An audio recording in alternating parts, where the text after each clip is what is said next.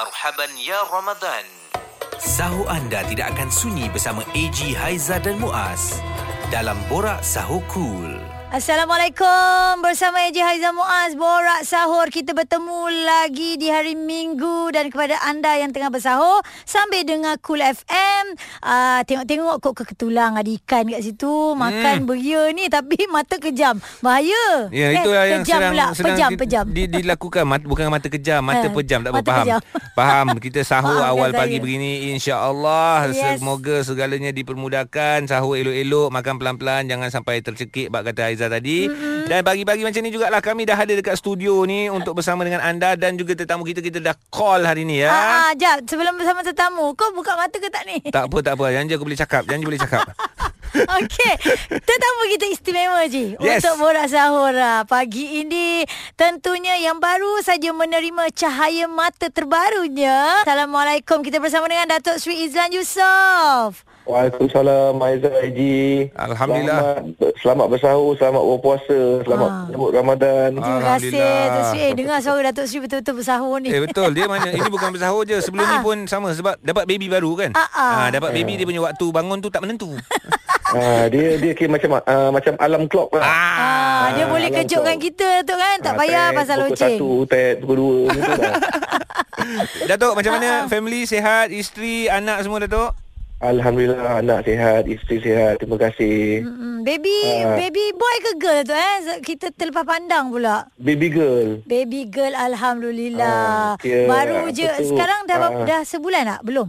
Belum lagi, baru lagi. Ah. Uh, 13 hari bulan hari tu. Baru, yes. Ini memang Baru tengah-tengah lagi. syok dia ni Tengah-tengah syok dia mengganggu ibu ayah dia tidur Ah. Itulah, itu, itu yang macam kali alam clock tadi. Itulah Wah, Alhamdulillah Tak apa Ganggu pun ganggu lah Alam clock pun alam clock lah Ah, Janji segala-galanya Dipermudahkan Sehat walafiat Itu yang paling penting kan Datuk kan Al, uh, alam clock yang membahagiakan. Yes Ini yang kalau kita dengar Kalau kita dengar alarm clock dekat telefon Ah. Kita akan dismiss Kita Ah. tutup Ini tidak Lagi Terkejut. bunyi Lagi best Kita ngejar dia Takut apa-apa jadi kat alam clock kita ni Ya ya Betul, betul, betul, betul. betul. Ah, ah. So Datuk Untuk uh, sahur kali ini Bulan puasa tahun ini Mungkin boleh Datuk share dengan kita Apa istimewanya Dengan kehadiran cahaya mata ni Datuk Uh, yang yang paling yang paling penting ni memanglah sangat istimewa kerana uh, ini uh, okay, anak abang yang keempat Hmm. dan anak yang pertama uh, dengan apa ni uh, dengan perkahwinan yang kedua ni Yes dan alhamdulillah kiranya dah dah lama lah tak pegang baby. Ha, ah. Uh, Ada jadi skill lagi tak?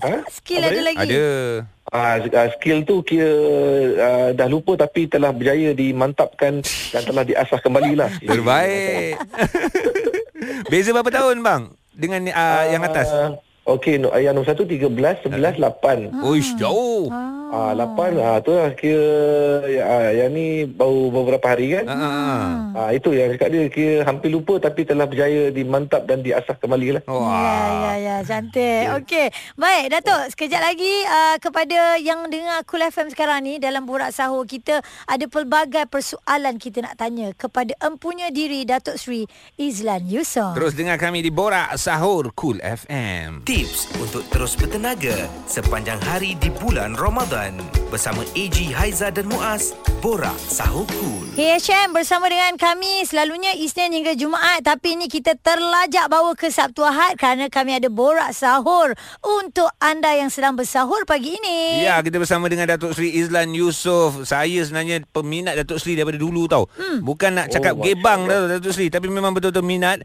Kalaulah Datuk Sri tahu, cik kalau Datuk Sri tahu tau. Tak tahu Datuk Sri tak tahu. Dat yang membuktikan saya minat Datuk Sri apa tahu?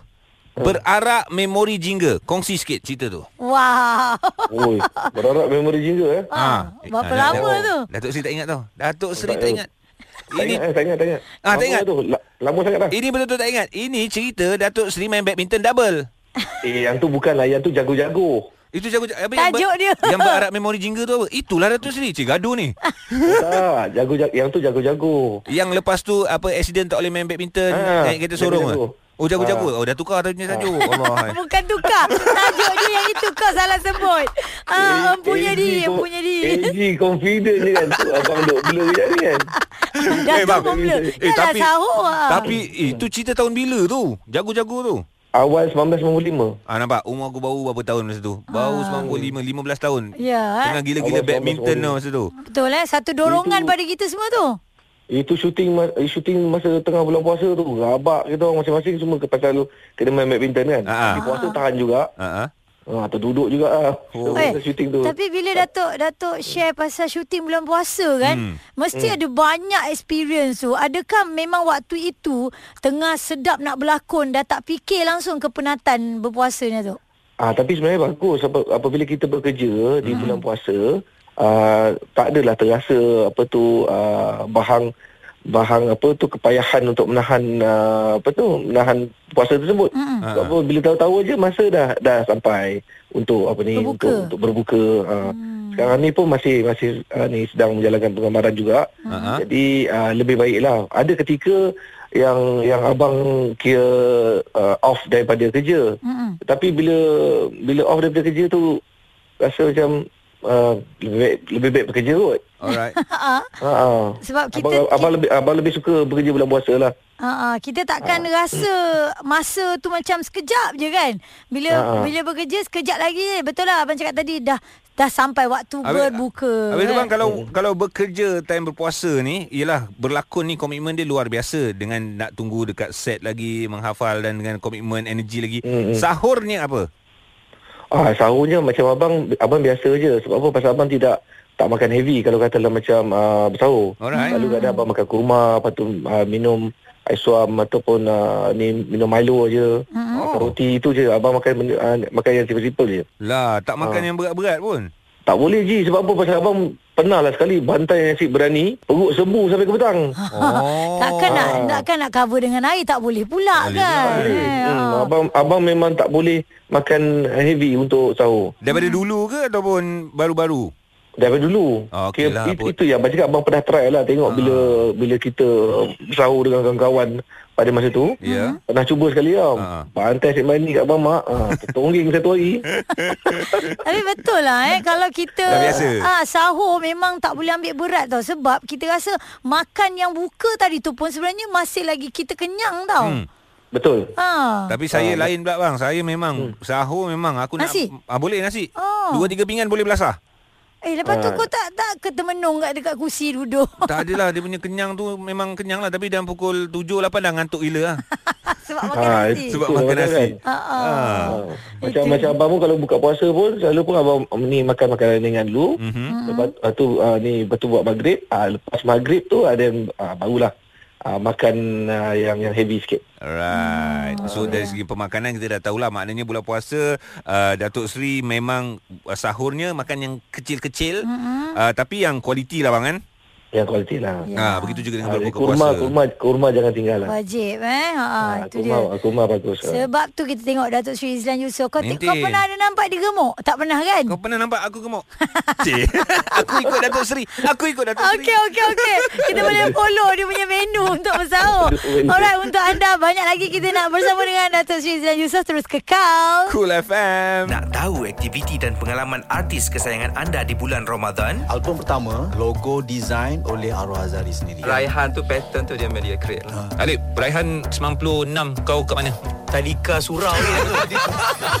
Semuanya ada dalam Borak Sahur Cool. Cool FM. Bersama AJ Haizan dan juga Muaz Borak Sahur Bila ada Borak Sahur tu Ada yang tanya Okey Borak Sahur mm-hmm. Pada hari Sabtu Dan juga Ahad Bermula jam 4.30 pagi. Terus Yeah. kekal dengan Cool FM Okey? Pelbagai uh, respon yang kita terima. Terima kasih banyak-banyak. Terima kasihlah AHM Sebab pagi-pagi ni ada borak sahur. Sambil-sambil kita bersahur pagi-pagi ni hmm. Dapat juga kita dengar-dengar Perbualan menarik bersama dengan tetamu-tamu. Yes, terima kasih banyak-banyak juga Kami nak ucapkan kepada tetamu kita. Saban minggu hmm. Orang kata tu ada 2, 1, 2, 3, 4 4, uh, bu, 4 minggu. Ada lebih kurang 8 orang tetamu kita. Ya sebab ah. uh, Sabtu dan Ahad kan Kita Yes. bersiaran. Okey dan sekarang ini Masih lagi ada Datuk Sri Izlan Yusof Dan Datuk kita nak tanyalah Berkenaan dengan uh, Yang pertamanya Pelantikan sebagai pengerusi Jawatan Kuasa Skim Wajib Tayang Finas ni Datuk Mm-mm. Yang telah pun menggantikan Datuk Nomor Abdul Halim Jadi mungkin Datuk boleh Ceritakan sikit peranan Datuk ni Mungkin akan membawa hala tuju yang baru pula Atau Ya. ada kesinambungan dan juga tanggungjawab yang Datuk Galas ni. Hmm. Ah, ya, ini satu tanggungjawab yang yang sebenarnya agak berat lah. Mhm. Kerana kita kena apa uh, kena menyantuni uh, penerbit, uh, tempatan, kena apa tu kena mencari apa tu satu me- mekanisme ataupun jalan yang terbaik. Hmm. Uh, uh, ni uh, ni kerjasama di antara uh, kedua pihak lah iaitu pihak pemamer iaitu sinema dan juga penerbit filem tempatan.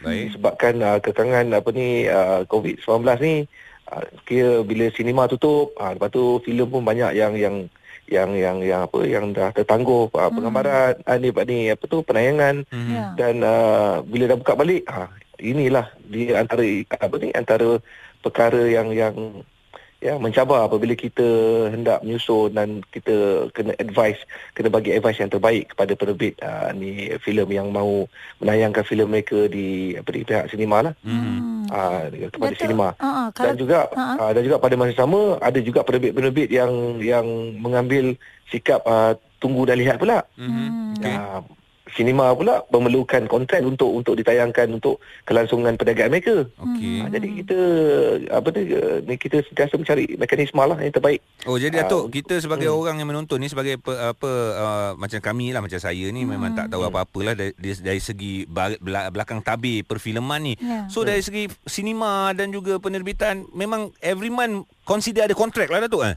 Ah dia uh, it depends dengan dengan dengan apa ni dengan dengan konten yang yang ada ataupun tidak. Ah. Sebab macam kalau ikutkan kita uh, industri kita tidak tidak seperti uh, industri di luar seperti Hollywood, Bollywood, Hollywood dan yang mana mereka memang uh, ada banyak konten Mm-mm. sepanjang tahun. Mm-mm. Uh, tetapi uh, kita kita akan sentiasa macam uh, apabila ada konten tu uh, jadi kita akan menjalankan uh, ni uh, ni menjalankan perbincangan Ya. dengan pihak, pihak penerbit dan juga uh, sinema dan cari ketetapan tarikh mana yang bersesuaian hmm. dan macam macam abang pula uh, ni pendekatan abang abang lebih suka kepada win-win situation. Hmm. Maksudnya uh, uh, ni kita memudah uh, ni kita memudah cara penerbit filem dan pada masa yang sama kita tidak menidakkan apa tu uh, kehendak dan keperluan uh, sinema. Faham? Okey. Dan uh, Aizan nak tanya juga Datuk, kalau lah okey contoh filem tu dah siap 2019. Okey. Dan ditayangkan 2020. Tapi 2020 kita ada gelombang ataupun pandemik COVID-19. Baik. Dan filem tu tak dapat ditayangkan dan dibawa untuk tahun baru pula. Tapi macam mana kalau filem tu contoh dah tak relevan untuk ditayangkan 2021 Datuk? Rasa nak tak, Ah. nak, tak nak kena Ah, tayang juga kot Kena, risiko. kena juga Datuk.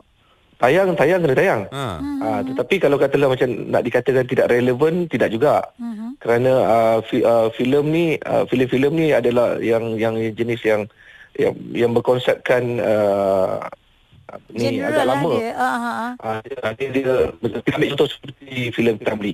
Ah, Kalau filem filem Ramli apa yang kita kita tonton, ah, ia, walaupun ia berlaku ia pada masa itu, tapi kita masih boleh boleh menikmati dan masih terhibur dengan Hmm. dengan uh, apa juga uh, ni situasi dan perkara-perkara yang berlaku pada masa itu. Hmm. Hmm. Ah, Betul? dia uh, bagi bagi abang tidak ada isu uh, relevan ataupun tidak. Filem Hmm. tetap filem. Mhm. Okey, masih boleh Ah. ditayangkan dan masih boleh Masih ditonton. Dan pandangan Hmm. uh, Datuk Sri sendiri juga berkenaan dengan tayangan di Pawagam Hmm. dan sekarang ada juga tayangan di rumah. Okey, sekejap lagi kita akan sambung dalam Borak Sahur. Di Cool FM. Ada selebriti, pakar kesihatan, ilmuwan Islam dan ramai lagi yang akan bersama AG Haiza dan Muaz dalam Borak Sahur Cool. Cool FM. Pagi bertemankan kami di Cool FM Ada Borak Sahur Ada tetamu-tetamu hebat. Sebelum ini kita telah pun bersama dengan uh, apa, apa uh, Pemain bola sepak negara. Mm-hmm. Kemudian kita ada penerjun. Ramai lagi lah. Anwar Zain pun ada InsyaAllah. Uh, Juga kita ada artis-artis yang lain. Jovian Mandagi. Itu semua antara list-list artis yang akan bersama dengan kita Dan juga yang sudah bersama dengan kita ya, Selebriti-selebriti hebat. Dan hmm. pastinya hari ini yang mana terlepas dari awal tadi kita bersama dengan Datuk Sri Izlan Yusof, seorang pelakon lama dan sekarang ini memegang jawatan sebagai pengerusi jawatan kuasa Skip Wajib Tayang Finas Ya. dan beliau juga merupakan pengerusi jawatan kuasa Hal Ehwal Industri Kebajikan dan Data Industri Finas. Okey, tapi sebelum kita nak tanya tentang jawatan-jawatan tu Datuk, Aizan nak tanya berkenaan dengan sekarang ini uh, selain daripada ditayangkan filem di Hmm. panggung, adakah ini sedikit sebanyak dia juga memalapkan ataupun uh, mungkin ada ura-ura macam memusnahkan sedikit lah panggung wayang punya income tu. Ke bagaimana? Uh, uh, uh, dia kelebihannya kepada penerbit. Yang mana mm, penerbit sekarang penerbit uh, filem tanah air dia ada option lah. Dia ada option sama ada dia nak ke sinema ataupun dia nak ke dia nak ke apa ni uh, ke OTT lah. Rumah, OTT ah. platform uh, Mm-mm. seperti uh, Exo First dan uh, uh, seperti First Mhm. uh, tapi uh, ianya memberikan satu implikasi yang yang yang yang yang uh, sedikit uh, kurang baik kepada sinema yang ma- yang mana apabila filem-filem yang sepatutnya ditayangkan di sinema uh, tapi telah di, ditayangkan di Rumah. di uh, di rumah Mm-mm. program program di rumah kan Mm-mm. uh, jadi uh, dan uh, tetap uh, cuma implikasinya kepada penerbit pula apabila dia dah tayangkan di TV dia tak boleh pergi ke sinema lagi dah Oh, itu Ah, kekurangannya di situlah. kekurangan dia uh, dia tak boleh patah balik Okey. tak boleh patah balik Maknanya Ah, dan juga ah. apa dan juga apabila dia tidak tidak berdaftar dengan dengan skip wajib tayang jadi dia dia, dia tidak layaklah untuk mendapatkan insentif yang yang telah disediakan insentif dari pa- pihak panggung wayang. Ah kes ah, ni Finas lah Dari Finas. Finas. Ah, ya. Ah, jadi ah, jadi dia macam ni dia dia ada ada ada ada kelebihan dan juga ada kelemahan kat situ. Hmm. Ah, sekiranya kalau katalah pergi ke sinema dulu ah, then ah, second option dia boleh pergi ke ke OTT platform. Hmm. Tetapi kalau dah ke OTT platform nak pergi ke sinema tak boleh. Tak boleh. Jadi apabila Oh. dah pergi ke OTT platform macam mana kita nak klasifikasikan uh, uh, konten itu adalah sebuah filem. Sebab filem dia kena ditayangkan di di sinema. Panggung. Alright. Ah. Ha, di sinema. Ha, jadi adalah dia punya pro and cons kat situ. Faham, faham. Ha, cuma uh, dari segi uh, kalau katalah penerbit pula dia orang uh, dia orang berpendapat bahawa sekarang ni apabila ada kekangan dari segi seating dekat sinema capacity pun makin kurang hmm. sebelum ni 50% sekarang ni dah alhamdulillah lah apabila telah diberi apa tu uh, uh, kira macam Kelonggaran kursi sikit. kursi couple tu uh, dah dibuka Hmm. boleh pergi 60 to 70% Banyak juga tu. uh, capacity uh, tetapi masih juga uh, mereka merasakan oh uh, ni bila di OTT platform lebih baik maksudnya lebih lebih luas uh, Hmm. lebih luas uh, ni apa uh, Nampaklah segi itu tontonan dan Nampaklah tak itu puas. industri perfilman kan Dato' kan ya Sebenarnya ha. Jadi Kalau- macam macam abang kalau kata abang abang menggalakkan uh, ni kepada penerbit uh, filem tanah air uh, pergilah ke sinema dulu. Ha.